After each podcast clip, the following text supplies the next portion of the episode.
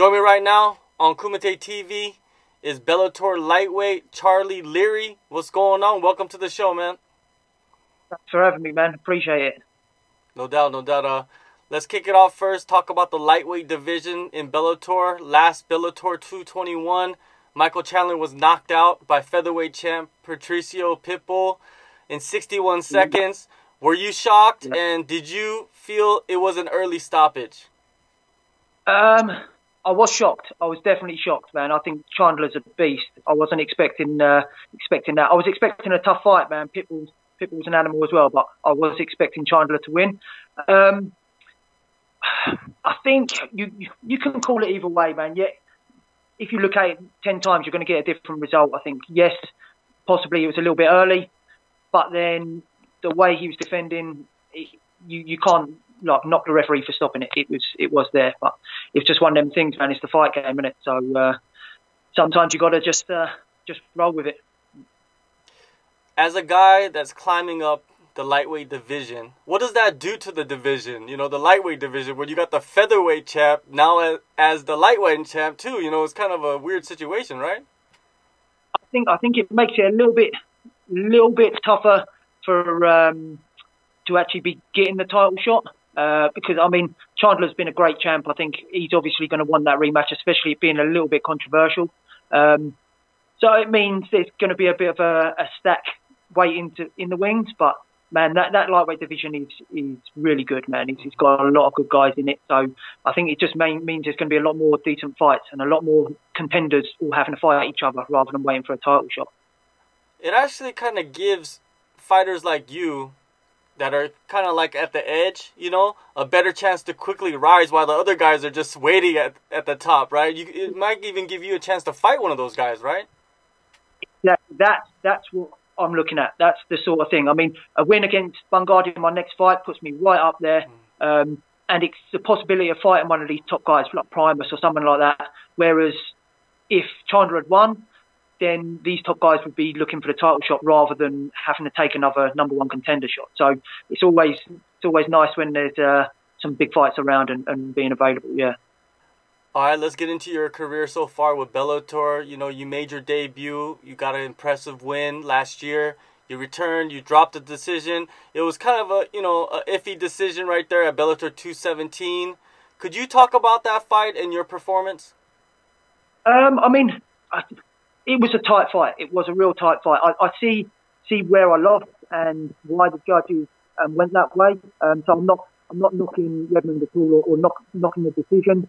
Um, I think if if you really watch the fight back, um, it was pretty much just the back control he had in the third round that did it to him. Um, if I'd just turned earlier, got the top position a little bit earlier, um, or if the first round had gone a few more seconds, maybe I would have nicked that first round as well. Um, so, but looking at it, I was, I was pleased with my performance. I was pretty, um, pretty like happy with the way they went, apart from obviously the decision. And there was just, just tiny little adjustments I need to make. I mean, the guys, the guys, a, a superb fighter. He's fought all around the world, um, all the different promotions. BJJ black belt.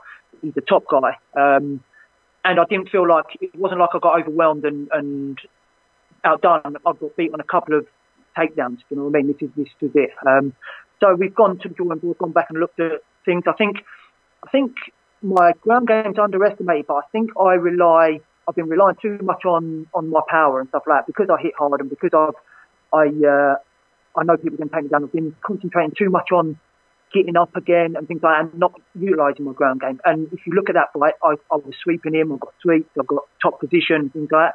I think just a just concentrate on a little bit more of that, and um, and I think I'll win that fight. You know what I mean? So uh, that's, this is what I've been looking at, just making it more exciting and and risk, risking a little bit more, and maybe risking getting finished to get that top position and actually win the fight, rather than staying comfortable and, and staying out of danger.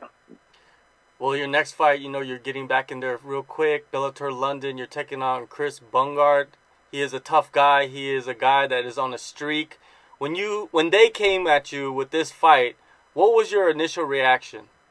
You know what? I was really pleased. Really pleased that again after coming off of a loss, I would have expected to have got a guy coming off of a loss or someone lower down. So I, I hope it means that they're impressed with me and the way that I performed to give me a guy coming off a massive win.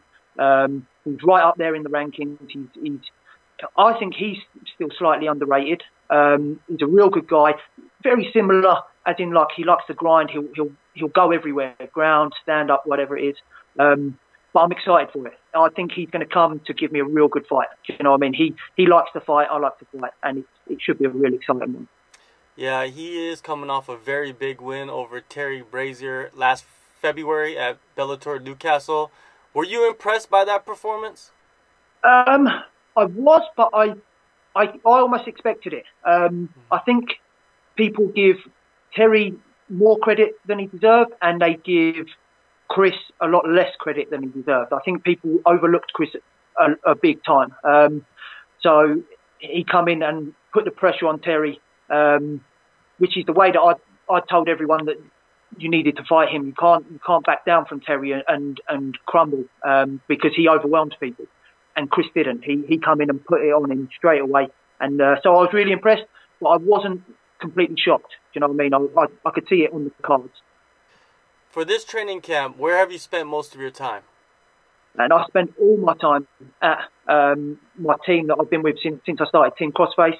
Um, we've got a great facility now. Um, we've moved into a gym in Watford a few years back where we've got the downstairs, we've got the full gym, um, 24 hour gym, and then upstairs we've got our um, martial arts kit, we've got the cage, the ring, um, the mats, all the bags, and everything like that. So I spend 99% of my time um, training there, doing all my strength and conditioning, um, all my striking, my jiu-jitsu, everything comes comes from there. So we've got got a good range of coaches and we've got some real good fighters in there that, that push me hard. We we get some um, sparring partners come down to us a lot of time to help us out, but um, I, I spend most of my time just there.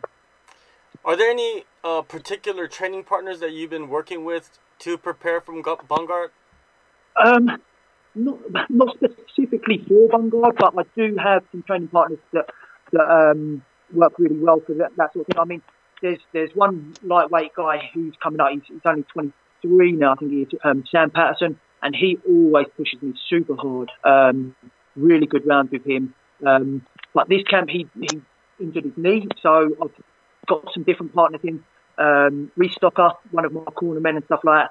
Man, super good brown belt. Um, obviously, David Lee, my coach, um, black belt. Um, and then I've been working a lot with um, Chris O'Byrne, um, Martin Hudson. And it's, it's, it's more just getting the guy to put the pressure on me the way that um, is. There, the way people fight against me, um, it always ends up fighting for that takedown. Um, so I've, I've, been working on the, them putting the pressure on, getting extra rounds in with fresher guys. So I'm tired and, and having to work that way. Um, I've also working with um, Glenn, who's our Muay Thai, one of our Muay Thai coaches, um, just on some crisper strikes and, uh, and my movement and stuff like that a little bit better. So it's, it's been good. It's been a good camp. David Lee, he's the one that fought in the UFC. He is, yeah, yeah, he's the one. And Sam is the one that fought for Super Fight League. Yes, yeah, and he's, he's actually signed to Brave now, Brave Combat Federation. He just fought over in Jordan. Um, so yeah, yeah, that's Sam. Yeah, yeah. Cause the reason why I ask you that is because I met them in India, like I think last oh, okay. year. Yeah, so I was like, those yeah, names are familiar, and uh, yeah, they're cool, you know. So yeah, because they were from England, and I was like, oh, those. Where did I hear those names before? And yeah, no, yeah, they're, they're your coaches. They're your uh, partners. Small world, man. Small world. Get around. Um, yeah, we're, we're like I said, I think um, I think our team's still like a little bit underrated. People don't realise the the um, quality that we've got down there and stuff like. That. It's starting to come out now with people like myself signing for Bellator and Martin Hudson signing for Bellator and Sam signing for Brave and stuff like that. I think we're finally starting to get the recognition that we deserve. Um, and it's only going to get better. The, the, team's just getting stronger and stronger. We've got, we've got, we've now got um, amateurs in there that are pushing us as hard as possible, and they're, they're training full time, almost like professional fighters. So it's getting like a real good thing. When you look at this fight, what do you believe are the keys for you to get the victory over Bungard? I think I need to. I'm, I'm, going to come out and try and push the pace because he's going to try and do the same. Um, I, I, I, feel like my cardio and my, my pressure and stuff um, is better than his. Now, when it comes to it, you never know someone's going to break. But I think he he wants to come and pressure me, put me down, beat me up, and just try and, and, and be on that top position. Um, so I, I, can't let it happen. You know what I mean? I, have got to be the one pushing the pace and making making him make mistakes, catching when I can, um, and just making breaking steps. Is there an underlying rivalry between Scotland and England that people internationally don't really know about? Um, I mean, you know, it's, it's, it's strange. I think football-wise and stuff like that, there is this rivalry. Um, I mean, I fought guys from all around the world, and just because he's from Scotland, to me, that doesn't make it different. I actually, I've, I've followed some of his social media and stuff before, and I think, and he's, he's a nice guy, man. He's, he's mm. funny. I think if we weren't playing, I think we could quite possibly be friends. Um, now that being said, I'm still going to try and smash him. Um, but uh, but yeah, just just because he's from Scotland, that it doesn't make put more pressure on me. Um, I think it possibly puts more pressure on him because he's coming to London. You know what I mean? He's coming into my my hometown. Um, but we'll see. We'll see. Bellator London, the main event, you have the legend Gegard Mousasi facing undefeated submission wizard Rafael Lovato Jr. for the middleweight title. I want to get your thoughts on this fight and maybe a prediction. Man, uh, prediction wise, I just I can't bet against him. I just can't. I, the guy's absolutely legend, man. I, I love the way he fights. Um, I think he's a great guy, and he really he's one of one of the legends of the sport now, man. You look at the, the guy's record and his age, how how's he had that many fights in that time, and the things that he's achieved is phenomenal. So I wouldn't ever bet against Mousasi. Saying that, Lovato, he's a different animal, man. He he seems to just have that finishing ability. He's got got it everywhere. You know what I mean? So uh, I think it's going to be a great fight. But I, personally, I feel like Mousasi will, will shut him down and, and have that experience, too much experience for him. But people have improved proved wrong before, so uh, I wouldn't put money on either of them. All right, man. Well, June 22nd, Bellator London. Charlie, man, it was great talking to you, and hopefully uh, we get many more talks in in the future. Thank you so much, and good luck to you. Thank you very much, man. Thanks a lot for your time. I'm Charlie Leary, and um, I'd like to shout out all my teammates at Team Crossface, and then my sponsors, Whiskey Wolf, um, Sweet Flat, uh, Excel, um, DKE Electrical, um, Capital One Home Solutions, and um, Phenom Boxing. Thank you very much.